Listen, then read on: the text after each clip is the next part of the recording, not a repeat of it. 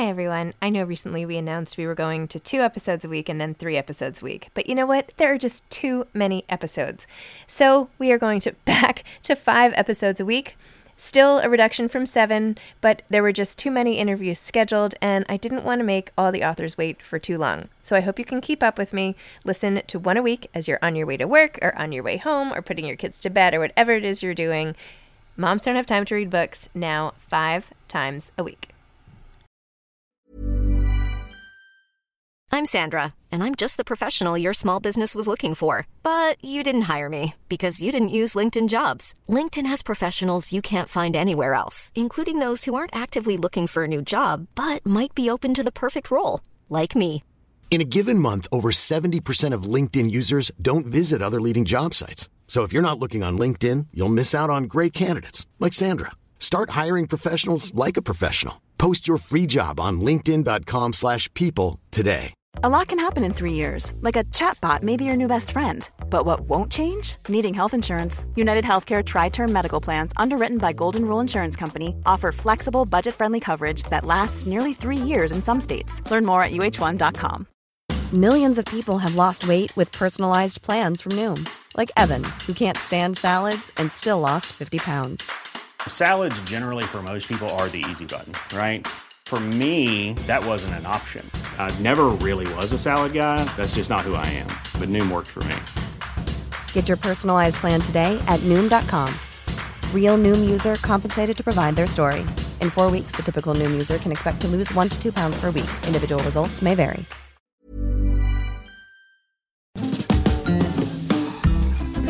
Hi, I'm Zibby Owens, the creator and host of the award winning podcast that you're listening to right now. Thank you so much, called Moms Don't Have Time to Read Books. It is a daily podcast, 365 days a year, and each day we talk to an author about all of the things related to their career, their book, their life, and more in 30 minutes or less because who has time? I am now an author myself, although I wasn't when I started this podcast. And you can get my new memoir, Bookends, a memoir of love, loss, and literature, wherever books are sold starting July 1st. And my children's book, Princess Charming. You can learn more about me at zibbyowens.com. But really, you're here to learn more about the authors, and that is what we're going to do. Also, be sure to check out all the other podcasts in the Zcast Podcast Network. You can learn more at zcastnetwork.com and definitely check out those shows as well. Jane L. Rosen is the author of A Shoe Story. She is an author, screenwriter, and Huffington Post contributor. She lives in New York City and Fire Island with her husband and three daughters. She often takes inspiration from the city she lives in and the people she shares it with. In addition to her writing, she spent time in film, television, and event production and is the co founder of It's All Gravy, LLC. Her last book, Eliza Starts a Rumor, was also featured on this podcast. Welcome, Jane. Thank you so much for coming on Moms Don't Have Time to Read Books again to discuss A Shoe Story, a novel. Thank you so much for having me on Moms Don't Have Time to Read Books Again. Story and novel. I was sort of saving this to savor and it did not disappoint. So thank you for this really immersive read. Tell listeners about how you came up with this particular idea and also what it's about. A Shoe Story is about a girl named Esme Nash who's graduating Dartmouth with big plans to move to New York City with her boyfriend and work at this fantastic art gallery. And everything gets turned upside down. And seven years later, she gets the chance to try it out again. And it's basically a story of second chances and old loves and new loves and just life, grabbing life, not letting life go by you no matter what's thrown at you not you know just accepting the decisions that maybe you made once aren't the right ones for later on. And that it's never too late. So that's what it's about. I thought of it in a much different way. It was was actually a book that i already worked on finished and it had like an esme nash was still there but it was involved involving a psychiatrist and all these other things and it didn't sell. And then i put it in a drawer and then i wrote eliza starts a rumor and then i took it out again and revamped it. Huh. uh, that's the story of Esme Nash. Wow. Esme goes through this horrific, ex, you know, emotional tragedy in the beginning. And then not only do her parents get in this awful, beyond awful accident, but she has to deal with her father being paralyzed and being his primary caretaker and the effects of that. How did you tap into that piece of the puzzle and like how th- something so traumatic would then affect the rest of life? You have Esme deciding that she barely knows who she is anymore. So she might as well just, you know, answer an ad and go to the city and dog sit and like try to make a whole new life for herself. Why not? And at the advice of someone from the Memorial Service, which I found very interesting also. Was that always I mean, I just feel like it's so complicated that type of extreme loss and care and the depletion after all that caretaking. Just talk a little bit about that and and her decision to up and try something new right then. Yeah. When I was Esme's age, like right out of college, my sister was very ill and she lived in Maryland where I'd gone to school. I was very much thought like I'm just going to drop my job, drop my boyfriend, drop everything, just go back and, to Maryland and help her and uproot my life like that. And I think like when you're in a situation where your family needs help, you often just you throw your life aside very easily. But for, for Esme, it was seven years, and I mean, how do you start back after that? So her choice to go do this like on a whim kind of thing and go live somewhere for a month, I thought was was like a clear choice for her because if she wasn't going to do it that way, she was going to have to pick up, decide, get a job, get an apartment. This was like a great opportunity that fell in her lap. And I mean, I think she was smart to take the opportunity. And I mean, did that answer the question? Sure. yeah, that answered the question. Yes. But yeah, it was a great, you know, gig for her. And I think when you're in that really fragile state and you don't know what's up and what's down, you could do something like that because maybe you just want to escape a little and just do something for yourself. I mean, after all those years of taking care of mm-hmm. someone else. I loved how you have her end up in an apartment of such a shoe lover. This is like beyond Carrie Bradshaw, that the kitchen pantry becomes the shoe closet. That's pretty genius. Have you actually seen that before, or was it? Just- I have seen that, I, and I saw like if you Google like shoe pantry, it's like actually a thing that some people do. Oh my gosh! I mean, people are obsessed with their shoes. They they put them out like pieces of art, and for someone like the woman who owns the shoe closet who doesn't really have that much else going on, I, it makes sense to me that like she had control over these shoes and she spent her money on these shoes. And it seemed like one of the only things she had a real you know lock on in our life was her shoes. So and and even like with esme wearing them at first they were you know the publisher was like you can't do that. It makes her unlikable that she's wearing the shoes. But then we came up with the fact that there was a little misunderstanding and she thought she had permission to wear them. Tell me a shoe story from your own life well, let me just tell you that last week I went to Nordstrom with because we're having the, the book opening there, and I went with this great young girl named Katie Bellotti, and she helped me film a video. And they took out all the shoes from a shoe story, and she was the same size as me. I'm an eight, she's an eight, and we tried them on, and it was like quite unbelievable to try on that many pair of gorgeous shoes that are all over a thousand dollars. Like they're beautiful. I mean, one was more beautiful than the next. So that was a kind of great shoe story that we just I just experienced. And for this kid, she was like, you know, she never tried on anything like this, and just one after the next. But for me, my best shoe story I wrote at the back of the paperback from behind the book. I was going to an interview, not an interview. I was going to talk to an editor at Little Brown. It was a long time ago, before I was a screenwriter, and I was wearing those Lanvin shoes that are like they're kind of tight around the around the instep. And I'm in the cab and I'm nervous. And when I get in a cab and I'm nervous, I just talk to the cab driver like it's my best friend. So I'm talking, I'm talking, I don't shut up, I don't shut up. And I'm telling him I'm going to Little Brown. I say it's an interview because it was more understandable than explaining the whole, you know, what was really going on. And he goes, as long as you're not wearing those red bottom shoes, and he was like from Senegal. I'm like, you know about the red bottom shoes? like everybody in New York City knows about the red bottom shoes. And I said, why shouldn't I be wearing them? And he said, you won't be hungry enough if they see you in those red bottom shoes. So I was thankful that my shoes were, although fancy, not red bottom. Very funny. So, yeah. Are you like a massive, sh- like, what are you, what shoes are you wearing now? What shoe, what are you a massive shoe person? I'm barefoot. Okay. I'm not a big person. It used to be when I first moved into the city, I think when I first had children and first lived on the Upper East Side, where all of a sudden the status kind of came from your shoes in a way, shoes and bags. All of a sudden I found myself going and buying like one good pair of, you know, red bottom shoes and one pair of Gucci loafers, you know, a little selection. And I was more, I was into it then. But the truth is, after COVID, my feet, uh, it's very hard to wear heels. I still love a great pair of shoes, but it's much harder, I think, now for me to wear heels. Maybe it's my age, maybe it's too many years of wearing them. I don't know. But I love a good pair of like loafers, sandals, flats. And I actually, I love my Birkenstocks. I have like so many pairs and blue suede and brown suede, and I love them. Do you like shoes? No, not a shoe person. I mean, I don't know. Not really. I like to be comfortable. I don't know. Right. Yeah. Maybe I, I just don't have good enough taste or something. I don't know.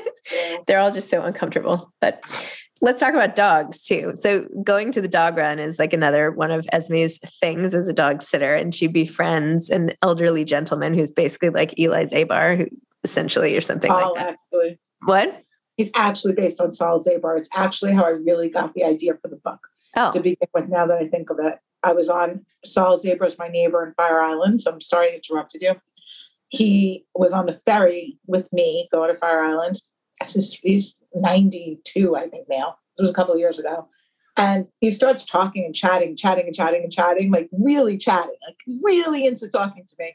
I said, You're so chatty today. And he said, I don't have any friends. All my friends are dead. I was like, What? He's like, I was thinking of going to a psychiatrist because all my friends are dead and I have no one to talk to. So I was like, That was it. I was like, There's my book. Like, this old guy goes to a psychiatrist. I don't know how I figured out the whole thing, but anyway, Esme befriended the old guy in the old book too. And it was just this whole thing for him to have someone to talk to, which yeah. is basically how I came up with it. But aside from that little Saul Zabar connection, a lot of Sai's story is based on my dad and my mom. So like the whole meet, their whole meet cute, that was how my parents met. No way. Like, yep, exactly. And obviously my parents got married. So it was a different, you know, I switched the story around. But the whole time that Sai is in World War II in this book is exactly my father's journey in World War II. It's taken from like his Coast Guard boat number. I tracked everywhere it went. I found like old letters that he sent to his mom, you know, all redacted and everything. And some of the words are exactly from that, wow. from his life. So that was great because my my dad died when I was 11. So to be able to spend this time with him and go through his journey in the war, which of course he never spoke about to me for sure, but probably hardly ever to anyone because people don't talk about that. That was a really great experience for me. Oh my gosh. Yeah. So I loved Sai's part of the book. I loved that. And that is exactly from the other book. So that did not really change at all. Interesting. Yeah. Huh. Well, yeah. I love that piece of it really interesting. I know I was like, where did she come up with that? But mm-hmm. it's great.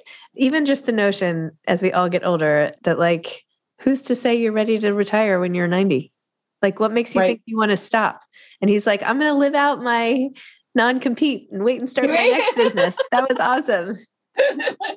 well, it's true, right? I mean, imagine if like all of a sudden you're like, oh, I can't go into the store every day, which is what I've been doing for my entire life. It's crazy. Yeah. That's why you hear That's, about, I feel yeah. like you hear about people literally like dying when they have nothing. I mean, your whole life's purpose is gone. It's true. That's what they say. If you don't, like the third thing on staying alive to 100 or something is to keep working. All right. Yeah. Well, I think we're both on a good track then. I, I can't. I hope I never have to. oh, we'll see. Buying those books, ladies. I'm Sandra, and I'm just the professional your small business was looking for. But you didn't hire me because you didn't use LinkedIn jobs. LinkedIn has professionals you can't find anywhere else, including those who aren't actively looking for a new job but might be open to the perfect role, like me. In a given month, over 70% of LinkedIn users don't visit other leading job sites. So if you're not looking on LinkedIn, you'll miss out on great candidates like Sandra. Start hiring professionals like a professional. Post your free job on linkedin.com/people today. Hey Dave. Yeah, Randy. Since we founded Bombas, we've always said our socks, underwear and t-shirts are super soft. Any new ideas? Maybe sublimely soft. Or disgustingly cozy. Wait, what? I got it. Bombas. Absurdly comfortable essentials for yourself And for those facing homelessness. because one purchased equals one donated. Wow, did we just write an ad? Yes. Bombas. Big comfort for everyone. Go to bombas.com slash ACAST and use code ACAST for 20% off your first purchase. This episode is sponsored by BetterHelp. Sometimes we all have stuff we need to get off our chests. Even if we don't think it's interfering with our daily life, there are some things you just haven't processed, be it grief or trauma, eating disorders, anything. It might be time to work on those things, and I have a solution for you therapy. Online therapy by BetterHelp. It's designed to be convenient, flexible, and suited to your schedule. I took the brief questionnaire online where there were, I don't know, 20 questions. It didn't take long at all, maybe three minutes. And then I got matched with a therapist who could help me work on whatever. I picked trauma because even though it happened in 2001, I am somehow still not over the loss of my friend on 9 11. And it is what it is. BetterHelp is going to help. And I am so excited, especially because with my special code, instead of $80 a month, it is 10% off, $72 a month, which is so much less than traditional therapy. And you'll get a perfect therapist for you. There are 35,000 therapists to choose from, so you'll find the right one. Get it off your chest with BetterHelp. Visit betterhelp.com slash moms don't have time today to get 10% off your first month. That's betterhelp, H-E-L-P com slash moms don't have time. Do you have another book like in the hopper for the next release already? I do. I already turned it in. You already turned it in. Oh my Yeah. gosh. And my dog has dementia. and She's walking around in circles, and I feel like it's going to be on your podcast. The little tap, tap, tap, tap, tap. No, I can't hear a thing.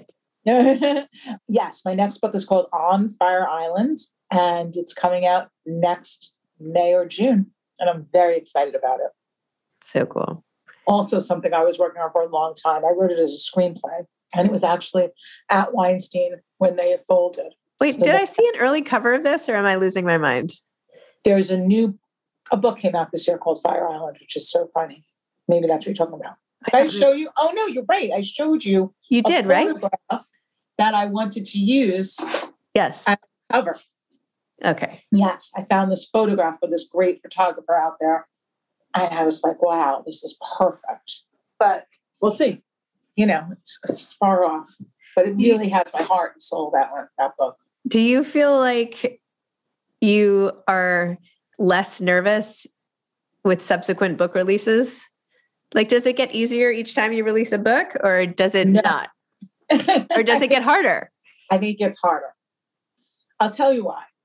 The first time, you have no idea what's going on. I mean, I had no idea what was going on. Who expected anyone to read the book besides my family? You know what I mean? Like, you just didn't know. I didn't know that all these reviews would come out. I didn't know that you could, like, even go on Amazon, look up your book, and some woman in, like, Albuquerque would say something horrible about it. and you get it stuck in your head. And that's all you would think, even though every big reviewer already liked it, you'd think it's total crap because Sue from Albuquerque says it's total crap. So I think the more you know, the harder it kind of gets. Do you know what I mean by that? Yep. Now I know too much. I know to be able to look on my Amazon rankings. I didn't even know that until the second half of Eliza Starts a Rumor. I didn't know there was a little number that told you how your books were selling. There's just so many things that you learn I hate that that do too. you in. I hate that other people can see it. Do you know what I mean? It's so public. And then like your book Oh. scan numbers, they have I didn't know about that either.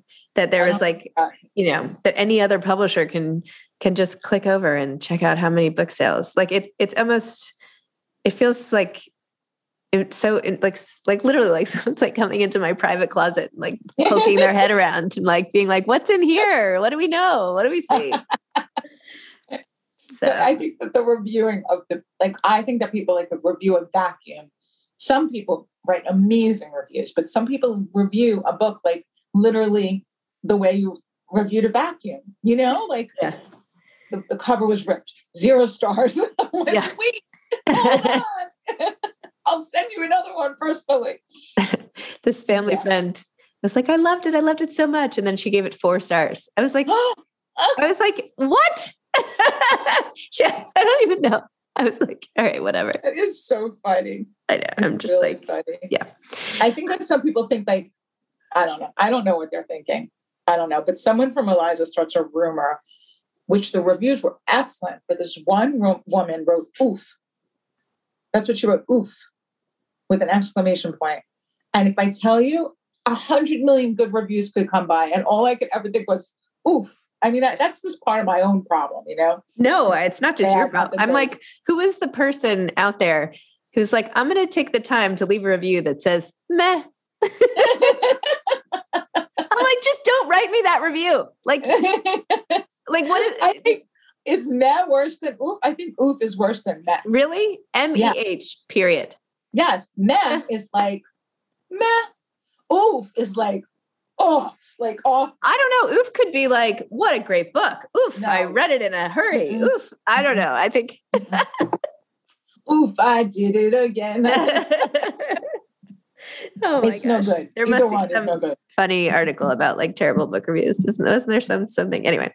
Okay. So for people who are starting out writing, when you get an idea for a story, what do you do first? I try and make a quick note of it on my phone under something like a category like words or book titles, which is like, and just because you think you're going to remember things and you just don't. And then if I'm really writing the book, like I'm really dead set on this idea, I spend a ton of days nights and subway rides and whatever I'm doing, just like ruminating and thinking about these characters and the story and the people. And I really think so much before I even put, you know, pen to paper, not really, fingers to keyboard. And then I start writing a little bit. So seeing how it flows, how the voice goes. And then I usually make an outline. I make an outline on index cards, like one for every chapter. And I make the whole outline start to finish, and then I never look at it again. I just need to know like that it's there. It's bizarre, but I literally I've done it for every book and I've never looked at them again. Wow. And that's what I do. Huh. It's kind of like I planning, interviewed someone recently, not Jane Eyre, some Amanda Eyre Ward, who wrote the Jet Setters and the Lifeguards and whatever. And she writes all the upcoming scenes she's going to write on a little note card, so that if she goes to the library or something, she just brings like the two scenes or the four scenes that she's going to work on. Oh, I thought that was kind of interesting. that's very interesting. I mean, I do you ever write, I write on my phone sometimes. Like I don't always write linearly but now. Like I used to very much be like that, but then lately I've just been like writing what I feel. I Mm. read about someone, I don't remember who it was, who said that they wrote this and I was so amazed. And I tried it a bit with Fire Island book, and it was really kind of great because you're sometimes like in the mood for one thing or in the mood for another thing. And I could even just write it on the notes of my phone sometimes if that's like when it's flowing, you know? Yeah. Huh. Sometimes I write like much better in its in tremendous noise. Like I was stuck with Eliza Starts a Rumor on something that my editor wanted me to change, and I was really stuck on it, and I couldn't figure it out. And I was getting my hair blown out. So there's the blow dryer at one of those places where there was like rap music playing, and they had romantic comedies on the screen in front of you. So think about all that noise. And I figured out the whole thing. Like it was sometimes that major noise makes you think better than quiet. You could just, I don't know, pull it out of a hat kind of. I have an idea that could be cool. You should try to do a contest where people write a personal essay, their own shoe story, you know? That's a Like- great Write a shoe story. And if you want, I could even do it on you. I mean, you could do it with, I mean, you have multiple platforms that you could do this. No, I love your platform. It's my favorite. Do Um, you have a shoe store? Well, I could do like a contest on Moms Don't Have Time to our new site and say, we're doing a little contest, write your shoe story, and we'll put the best one up here. And more than that, Yep. I've been working with so many shoe designers. Ooh, So maybe we could get some really cool shoe prize. ooh, yes. Yeah. New pair of like, shoes. Yeah, definitely. Like so when it's when we named it a shoe story, I just put my marketing hat on and I've been talking like Louboutin's doing something for me in August. Louboutin, I learned how to say in the Hamptons. And Ferragamo is doing something in the fall at two of their stores. And Nine West has been like a tremendous partner. Wow. They're, yeah, they're doing all kinds of stuff. If you order the book, well, this is coming out afterwards, but before, you know, pre-ordering it, you got 15% off Nine West. And they sent me some shoes. And Nordstrom is making the big book release. Amazing. So the shoe angle ended up being very fun Yeah. to work with. That's awesome. Yeah. Okay, we'll do that. We'll do like get your essay published and win a pair of amazing shoes I love that. from a designer, hopefully. Okay, well, we'll talk after, but awesome.